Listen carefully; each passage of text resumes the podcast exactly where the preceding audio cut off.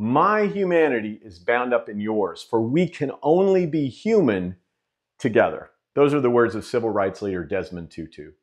Hello, I'm Joseph Michelli, customer experience and leadership consultant, author, and professional speaker. This is my final post in a series titled The Gifts of the Pandemic, and this installment is titled Stronger Through Human Experience Elevation. If you followed this series, you know we've been exploring gifts or teachable moments from the pandemic such as humility, empathy, adaptivity, purpose, and gratitude. For me, one of the most significant benefits of this unwanted crisis has been a recommitment to the human experience. By that I mean leaders have demonstrated more compassion and respect for their employees' needs. Team members have made sacrifices for one another and exceeded customer expectations.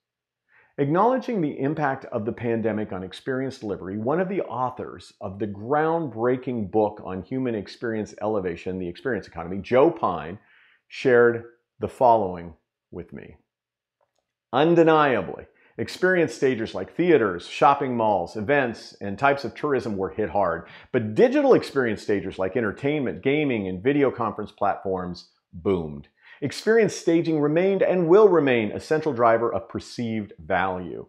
While health conditions dictate available experience staging platforms, there is no denying that people want to do business with those who stage experiences for them. And Joe added that throughout the pandemic and beyond, value involves refreshing the places where you stage experiences, redesigning offerings, and renewing capabilities.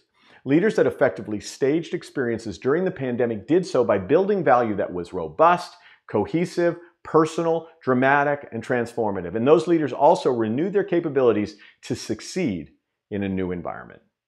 Inspired by Joe's insights, here are your weekly challenge questions. Number one, do you accept the premise that your ability to stage experiences for your people and your customers is the central driver of perceived value? Number two, how have you built value during the pandemic by staging robust, cohesive, personal, dramatic, and transformative experiences? And number three, focusing on just two of the dimensions highlighted by Joe, how might you increase the cohesiveness and personalization of care that you provide to all you serve?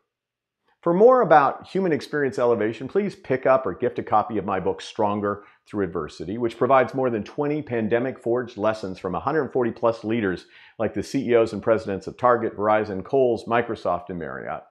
To elevate the experience of those fighting COVID 19, I'm donating a portion of the book's proceeds to the international nonprofit Direct Relief, which provides food and supplies to those on the front line.